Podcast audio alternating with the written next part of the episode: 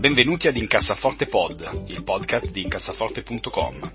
Carlo, Tommaso ed io cercheremo di aiutarvi ad avere una vita finanziariamente più serena ed equilibrata, evitando se possibile di spendere soldi in stupidaggini ed investendo i vostri risparmi in modo sensato. Incassaforte Pod, il podcast di diventare ricchi. Oh, un'ultima cosa, questo podcast ha solamente scopo informativo ed il contenuto non è da intendersi come sollecitazione all'acquisto o alla vendita dei prodotti finanziari discussi. Buon risparmio! Salve a tutti e bentornati a una nuova puntata di Incassaforte Pod. Io sono Andrea Alfieri e non sono su un aereo in decollo, ma eh, sotto di me c'è la nostra lavapiatti, eh, o la, forse credo sia la, lava, la lavatrice, che eh, fa dei rumori eh, misteriosi. E con me ci sono Tommaso De Benetti.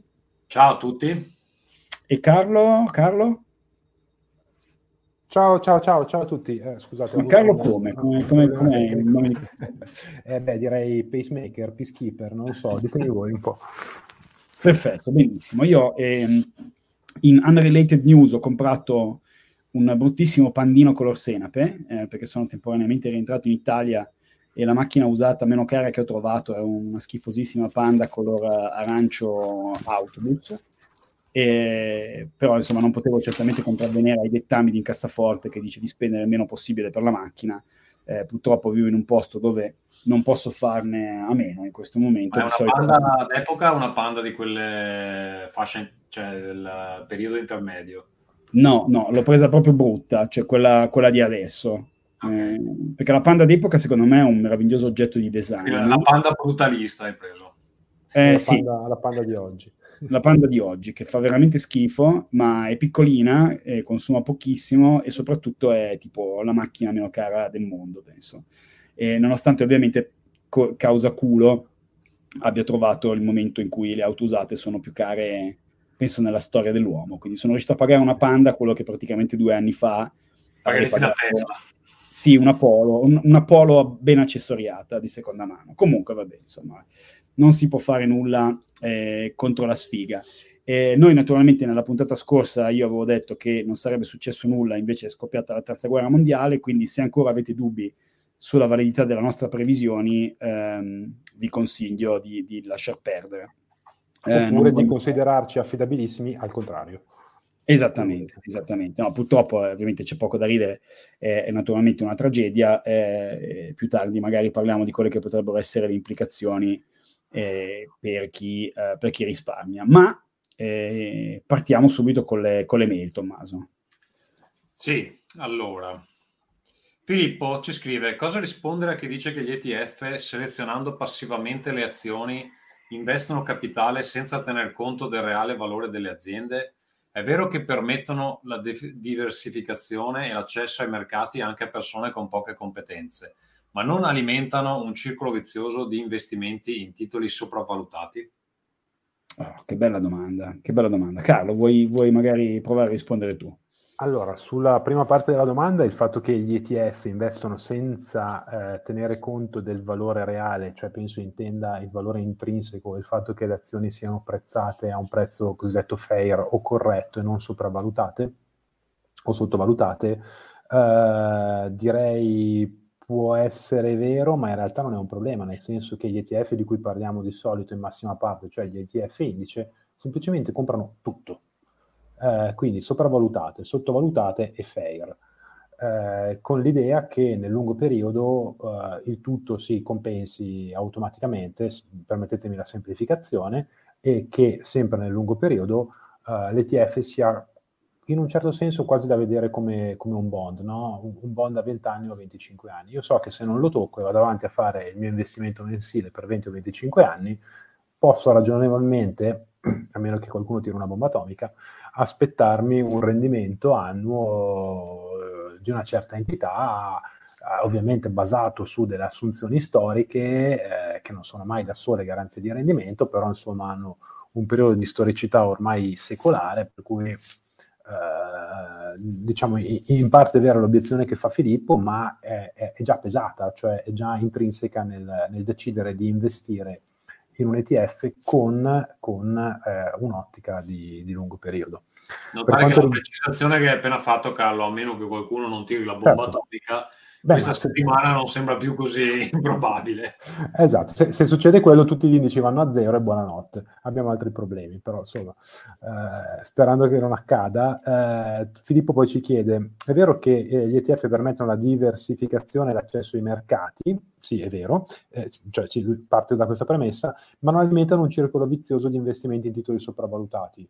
Uh, se il mercato in quel momento è sopravvalutato, forse sì, se in quel momento però è sottovalutato o, o se è fair, no. Quindi mh, si ricade nella risposta del punto precedente, secondo me. Non so Andrea cosa dici. Eh, ma, ma, poi dipende anche dagli ETF, perché se sono settoriali non è che necessariamente prendano solo i titoli sopravvalutati, prendono una serie di titoli che loro ritengono opportuni. Può, può, diventare, però in quel caso magari allora l'obiezione forse ha un po' più senso, o meglio un po' più fondata, nel senso che può essere il settore magari in quel momento sopravvalutato. Allora, io essere... penso che uh, una, delle, una, delle, critiche mosse dicono, ok, se, una, se un'azienda è sopravvalutata e quindi passa, mettiamo che uno pensi che Apple sia sopravvalutata, passa dall'1% al 2% del totale S&P, il fatto che diventa 2% poi l'ETF è costretto a comprarne di più perché prima ne possedeva l'1% e poi fa il rebalancing, ma in realtà eh, diciamo uno, eh, la cosa importante da, da secondo me da, da, sapere è che eh, quello che conta eh, è, ehm, cioè conta più che la dimensione stessa di un fondo, conta quanto, ehm, quanto trading faccia, ok?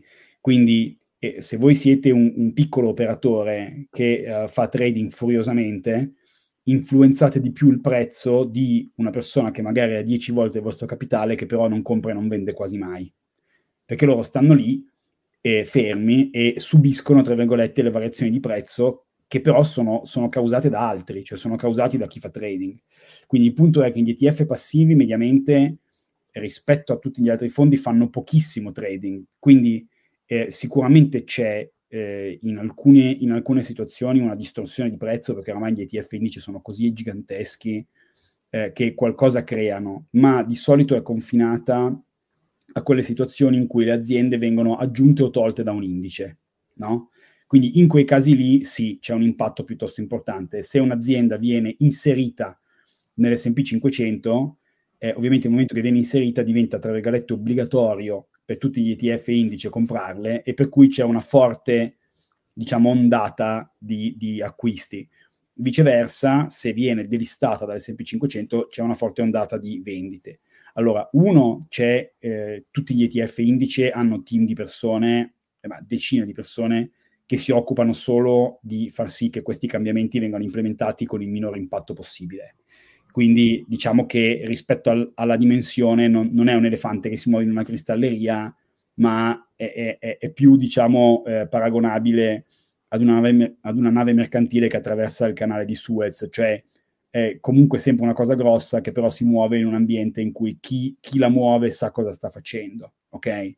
Eh, ma per quello che riguarda il grosso, eh, tenete presente appunto questo, che facendo poco trading, gli ETF indice sono quelli che si chiamano price takers, cioè subiscono il prezzo più che farlo, ok? Quindi è un po', diciamo, questo di solito è il rebuttal che si dà a questo genere di, di, di affermazione. Molto bene. Bene, allora, eh, seconda email, ci scrive Davide, sono un investitore di primo pelo e questa fase ribassista la sto subendo soprattutto sugli acquisti di gennaio. Nel breve avrò a disposizione una discreta somma causa cambio lavoro. Consigliereste di investire in un Rolex qualora, qualora lo trovassi? Ho diversi amici che da anni comprano orologi di lusso e li tengono in cassette di sicurezza. La vostra opinione? Le borse per adesso stanno attraversando un periodo di grande incertezza tra inflazione e possibile guerra e pensare di mettere altri soldi lì con possibili perdite lo ritengo abbastanza rischioso. Questa è una domanda per Andrea, credo. Parte, almeno la parte orologio. Eh, allora, eh, il Rolex te lo consiglio se ti piace, se te lo vuoi comprare. eh, st- storicamente è stato, è stato un, buon, un, buon, investimento comprarsi dei Rolex 5 anni fa, 4 anni fa, 3 anni fa, 10 anni fa e metterli via. Eh, però sappiate che quando c'è stata, ad esempio, se siete appassionati di orologi, potete andare a cercarvi qualche articolo eh, quando c'è stata la rivoluzione del quarzo, quindi negli anni 80, con i Swatch e i Casio, eh, due terzi delle, delle, aziende, dei brand che producevano orologi automatici sono falliti e nessuno voleva più orologi automatici perché palesemente meno precisi di un orologio al quarzo che costava un, un millesimo.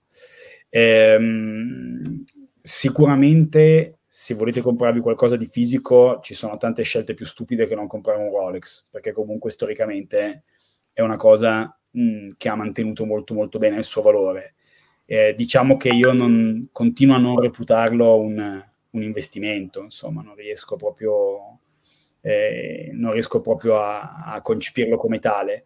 E se avete paura della situazione, eh, magari pensate piuttosto ad allocare una piccola percentuale in metalli preziosi, cioè oro ad esempio. Carlo, vuoi aggiungere altro? No, anch'io sono d'accordo. Tenete presente una chiosa su questo, cioè il fatto che oggi un Rolex, tipicamente chi vuole investire compra lo sportivo in acciaio, no? quindi Daytona, GMT, eccetera. Uh, se hanno un listino di 11-12 mila euro, a quel prezzo non lo trovate e lo dovete trovare dai, uh, dai rivenditori, lo pagate 14-15, quindi state già comprando una cosa al 30% in più, quindi è come comprare un titolo di borsa già molto molto sovrapprezzato, quindi dover guadagnare ancora su quello che è il vostro prezzo di vendita, di, di acquisto, eh, boh, magari ci riuscite, magari no, però contatelo, ecco, insomma, io poi dopo ognuno naturalmente fa quello che, che, che ritiene. Ma io gli direi questa cosa, cioè adesso eh, la borsa è al ribasso, è il momento di comprare, non è il momento di, di aver paura di comprare, perché eh, eh Davide qui sta sta ragionando al contrario, cioè sta ragionando che lui vuole comprare quando la roba costa tanto o quando le cose vanno bene. Cioè, se il tuo orizzonte temporale è un anno, ok, ma se il tuo orizzonte temporale è 20 anni, o dai per scontato che sta guerra durerà 20 anni, ma allora a quel punto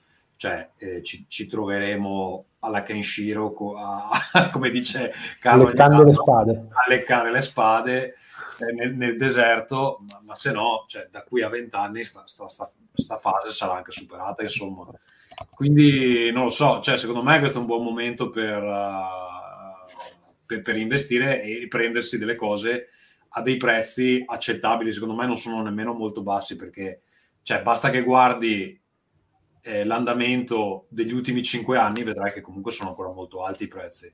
Quindi cioè, sei, sei sì, orgoglio, Stavo, no, per dirlo io, siamo orgogliosi di questo commento. Hai detto la cosa che avevamo dovuto dire noi. Eh, quindi... Esatto, infatti tutti quelli a parlare di orologi, ma poi le basi, qua ragazzi, mancano. Cioè, e, allora, secondo me la differenza la fa quando tu guardi gli andamenti, non puoi guardare quello del giorno, della settimana o del mese, perché non ti dicono mai un cazzo, diciamocelo proprio alla francese.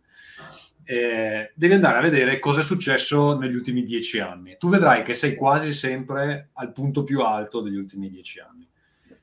E quindi se vai a vedere adesso, comprerai più o meno ai prezzi forse del 2020, forse, neanche secondo me, metà 2021. Sì, no? Quindi in realtà cioè, questi... questi eh...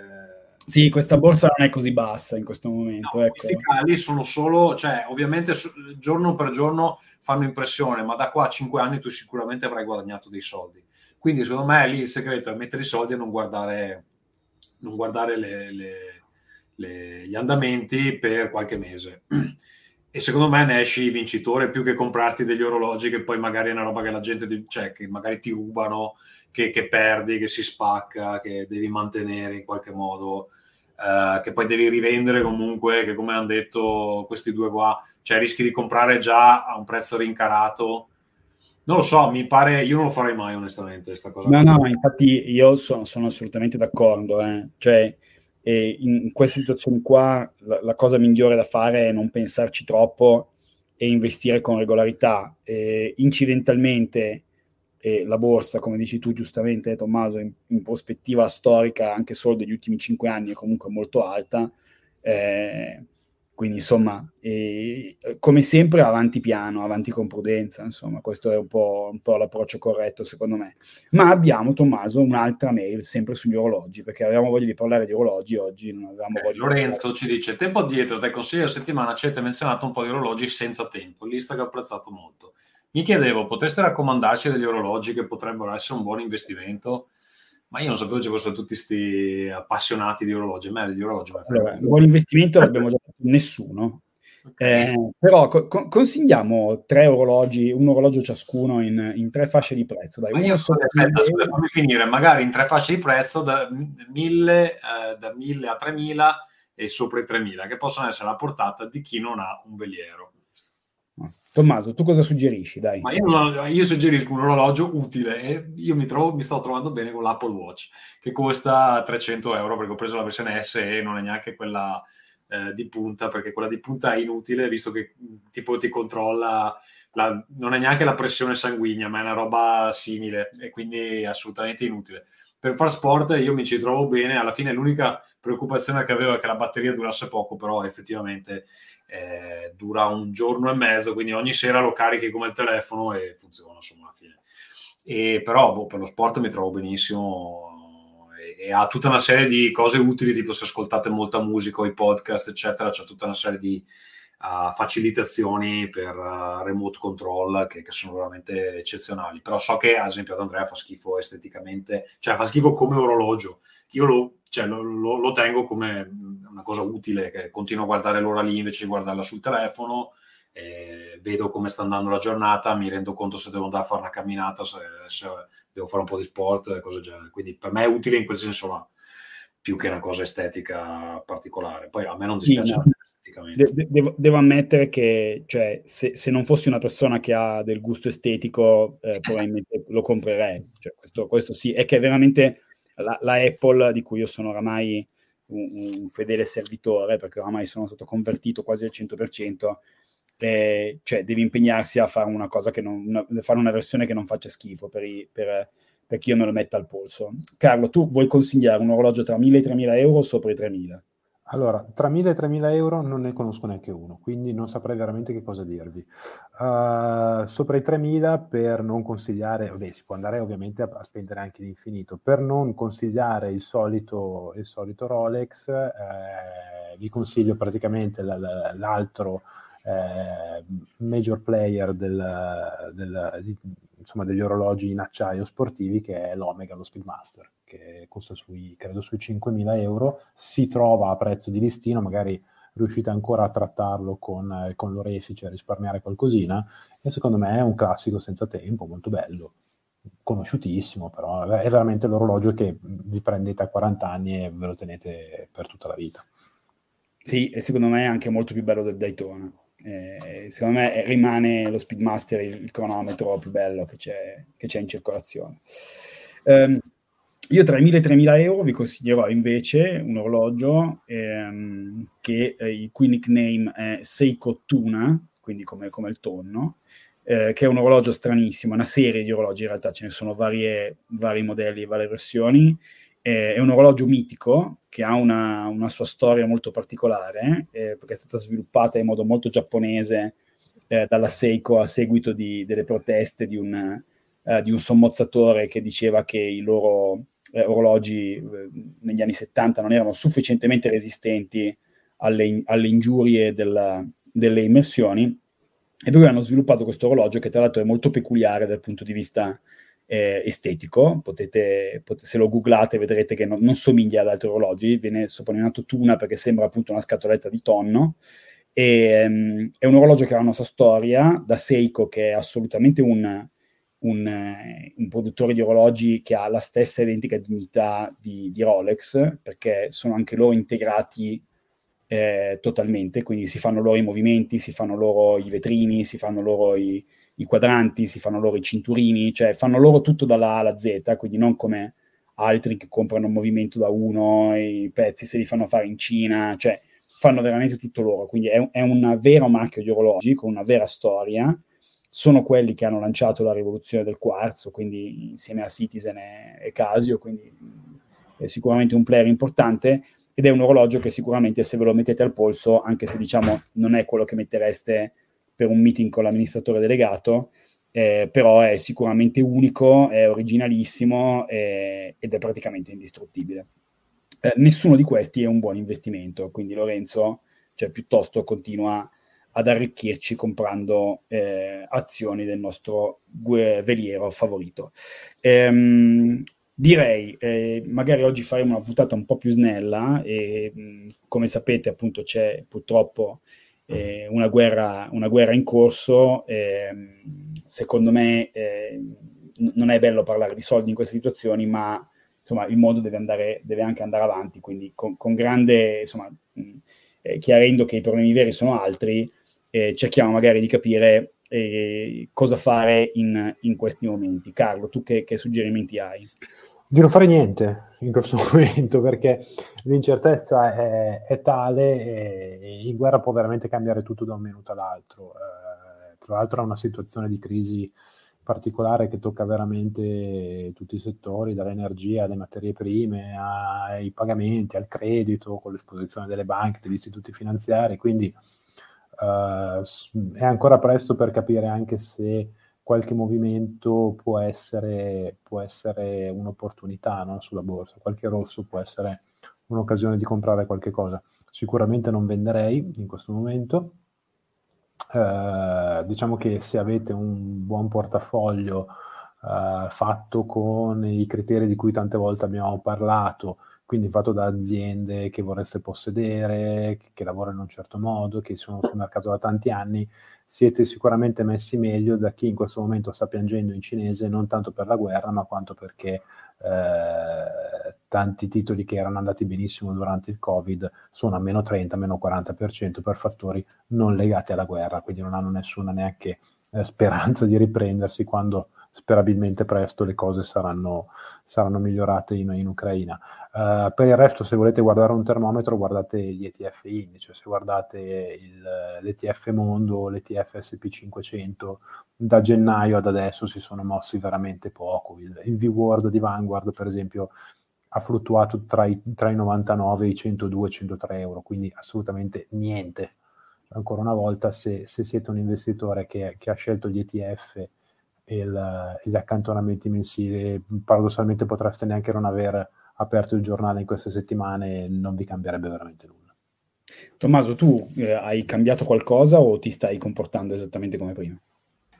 Ma guarda, allora io ho delle necessità abbastanza più pratiche vivendo in un paese che condivide tipo mille chilometri di bordo con la Russia. Uh, tanto che l'altro giorno ci hanno invitato a svuotare il, uh, il basement per, uh, perché effettivamente è un rifugio antibombe che risale alla cortina di ferro nel caso ci sia la necessità di dover andare a nascondersi sotto. Quindi insomma le mie necessità sono leggermente diverse. Eh, ho fatto degli investimenti in cose molto pratiche, una, una famosa get the fuck out bag eh, nel caso sia necessario. Eh, che mi è costata quasi un migliaio di euro di roba eh, però sai, in questa situazione è meglio spenderli al massimo tante cose belle per il campeggio che, che non aver niente nel caso mi tocchi lasciare casa al più presto. Ma a parte questo, che comunque sono, mh, posso immaginare che un, un, attacco alla Finlandia vorrebbe dire veramente la, la fine del mondo.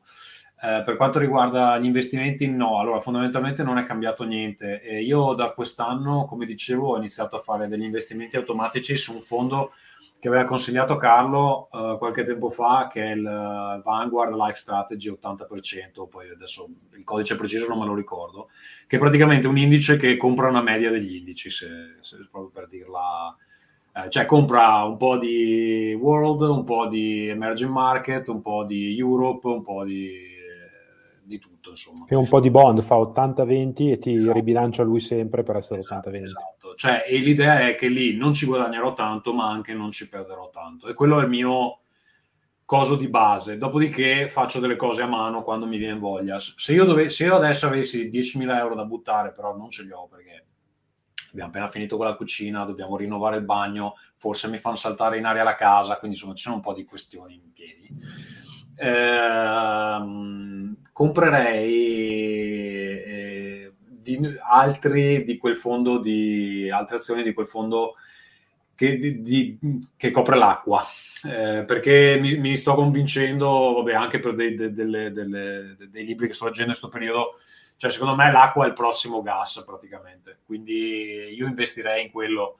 È leggermente relativo alla guerra, nel senso che eh, cioè non è mh, topico, però secondo me più o meno l'andamento di, di, questa questione qua, col fatto che per esempio adesso dall'Ucraina sono usciti 2000, scusa, 2 milioni di persone, di profughi, è un po' l'anteprima di quello che ci aspetta nei prossimi anni per questioni relative al clima e quindi boh, penso che cioè, se vogliamo fare proprio gli speculatori eh, alla Mr. Burns io investirei in acqua poi non so guarda eh, io quello che mi porto dietro è, è, esattamente quello che diceva Carlo prima eh, più avete diversificato meno eh, avete subito l'impatto eh, anche dal punto di vista degli investimenti di, eh, degli eventi recenti. Quindi se voi eh, avevate messo il 100% dei vostri soldi nell'ETF di Katie Wood, eh, l'ARC ETF di cui abbiamo, ci siamo fatti beffe, credo a febbraio dell'anno scorso, eh, avete perso un botto di soldi. Ce ne vantiamo perché è una delle poche eh, chiamate che abbiamo preso proprio alla grandissima perché abbiamo, ci siamo fatti beffe di quell'ETF proprio al suo picco, quindi poi ha iniziato un, un crollo verticale. Eh, se avete comprato dei meme stock state messi male, eh, se avete diversificato eh, soltanto in Europa avete perso quasi il 15-20% ad oggi dai massimi, se avete diversificato a livello mondo avete perso probabilmente un, in, in, termini di euro avete perso probabilmente un 5-6%, non di più, perché la borsa americana ha perso circa il 12-13%, ma il dollaro nel mentre si è apprezzato, quindi ha, ha compensato la cosa.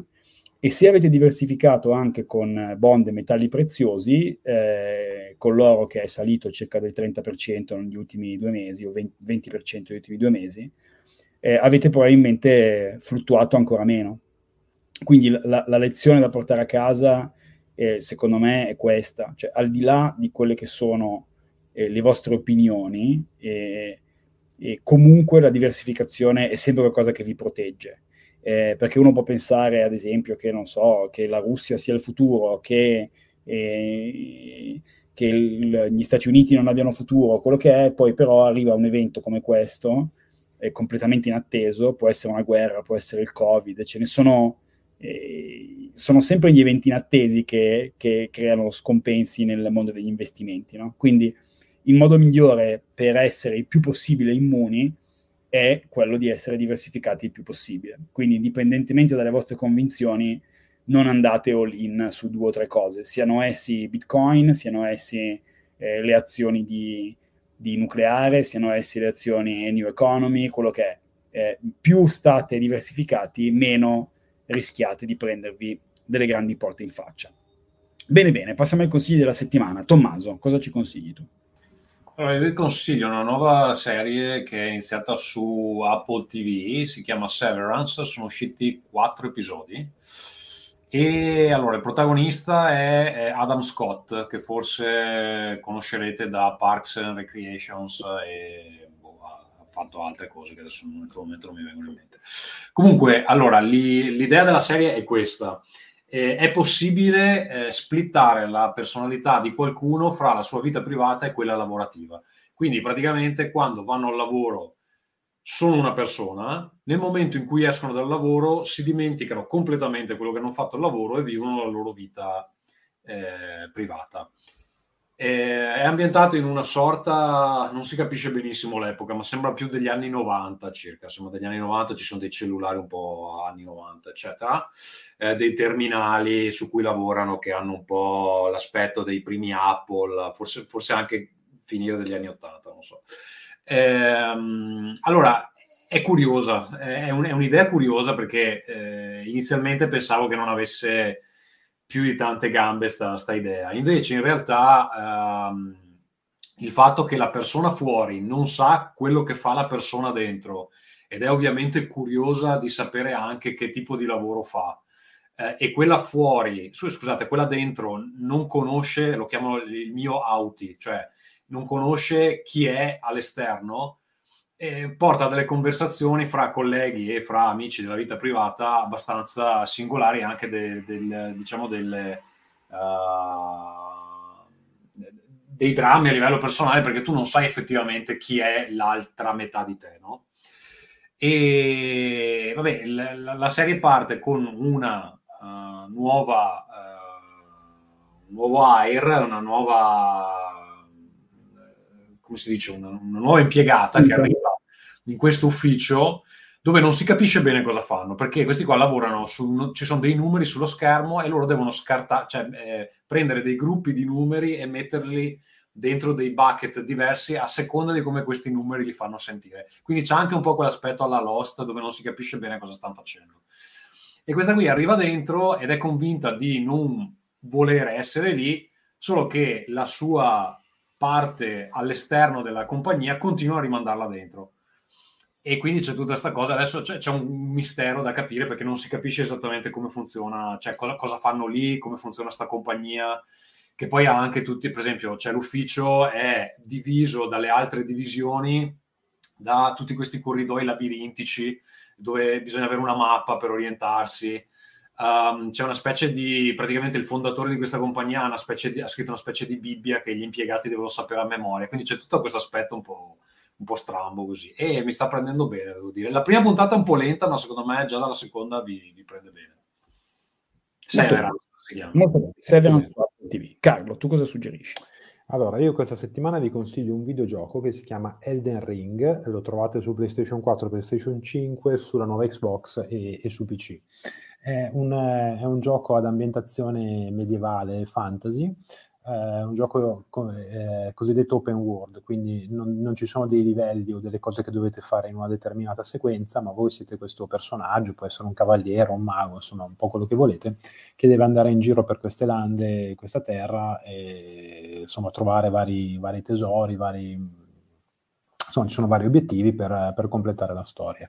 Eh, ve lo consiglio perché è, è, un gioco fatto da una software house che si chiama From Software, che è diventata famosa negli ultimi anni perché si è specializzata in, in, questo, genere, in questo, genere, di giochi che eh, sono, ve lo dico, piuttosto difficili se, no, se non siete un pochino, un pochino abituati a giocare.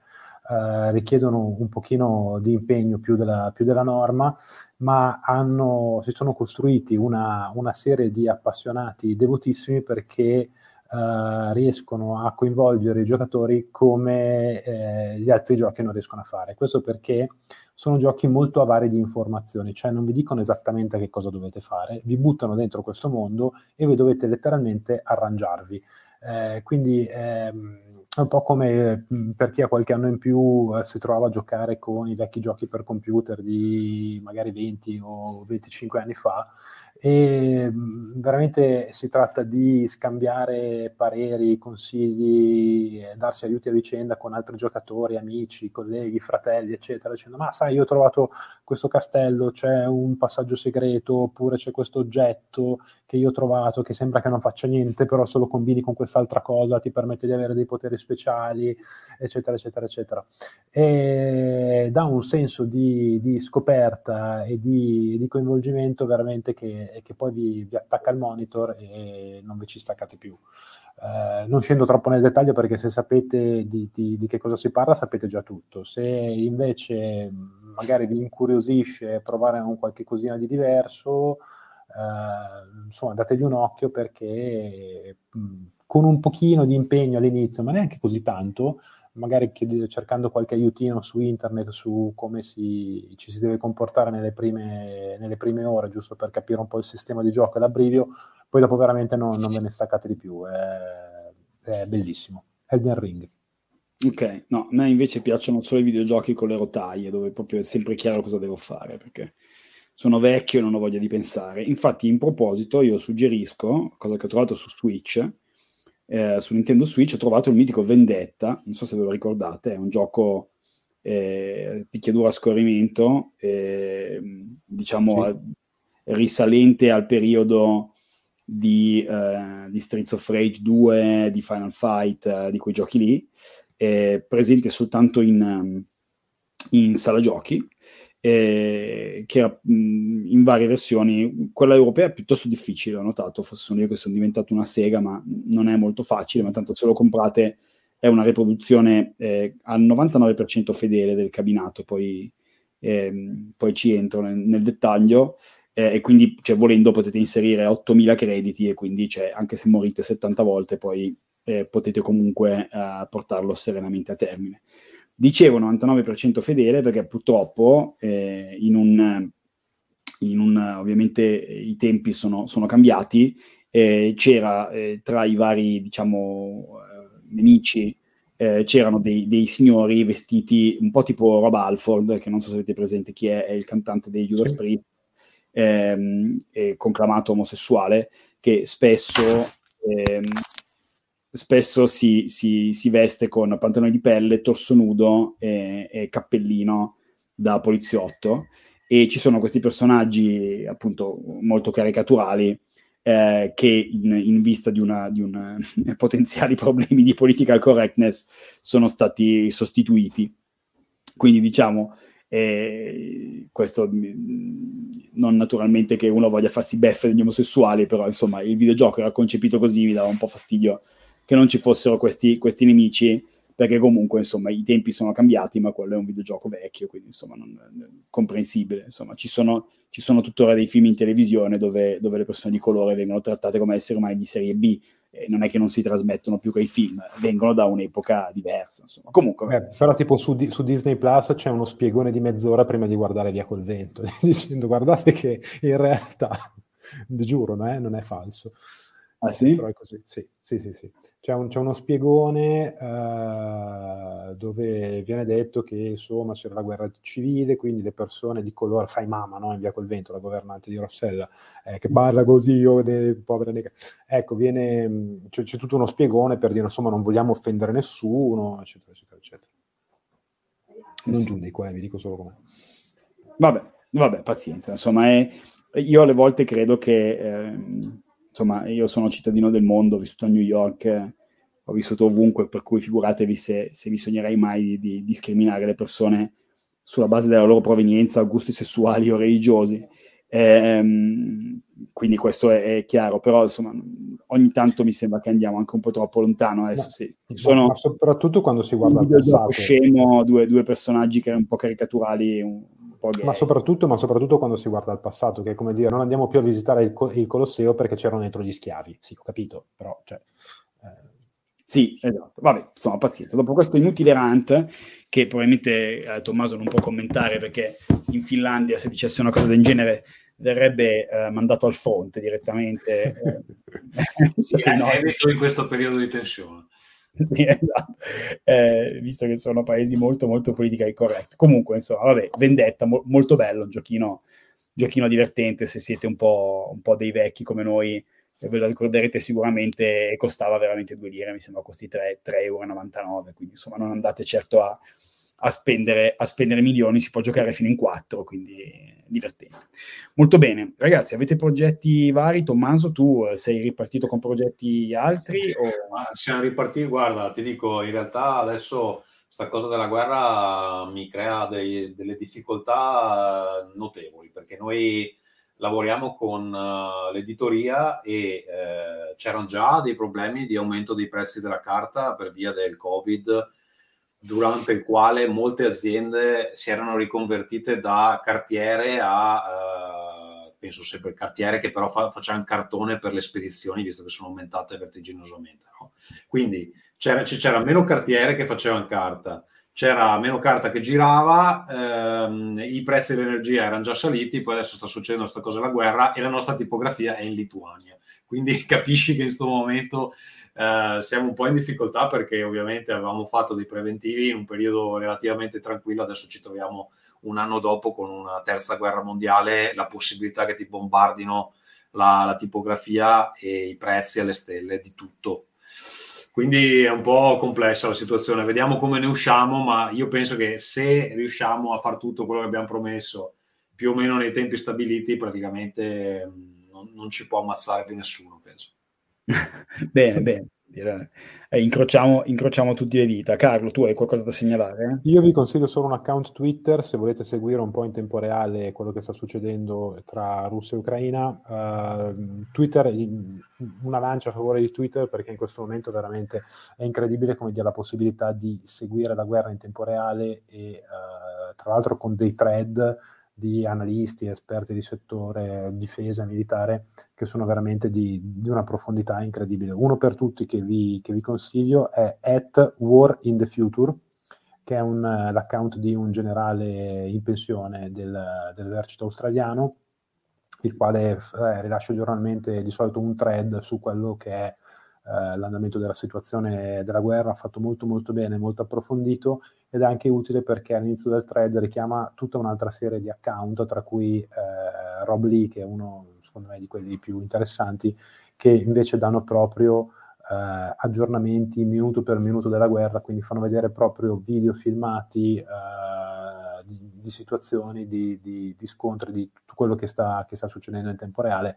perché poi giustamente eh, tutto questo eh, passerà alla storia, eh, ci passeranno anche probabilmente gli NFT dei, dei thread di, Twitter, quindi se volete eh, tenervi informati sulla situazione, diciamo in maniera un pochino più approfondita, eh, rispetto a quello che vi dice il, giornale, il telegiornale della sera o il quotidiano, qui trovate veramente tutto. Molto bene, molto bene. Eh, noi incrociamo le dita e i nostri pensieri vanno naturalmente a chi soffre eh, anche dal lato russo, perché ci saranno un sacco di poveracci che vengono ammazzati. Eh, e niente, speriamo che la situazione migliori presto e, e niente, ci sentiamo a breve. Ciao a tutti. Ciao, ciao, ciao. ciao, ciao. ciao.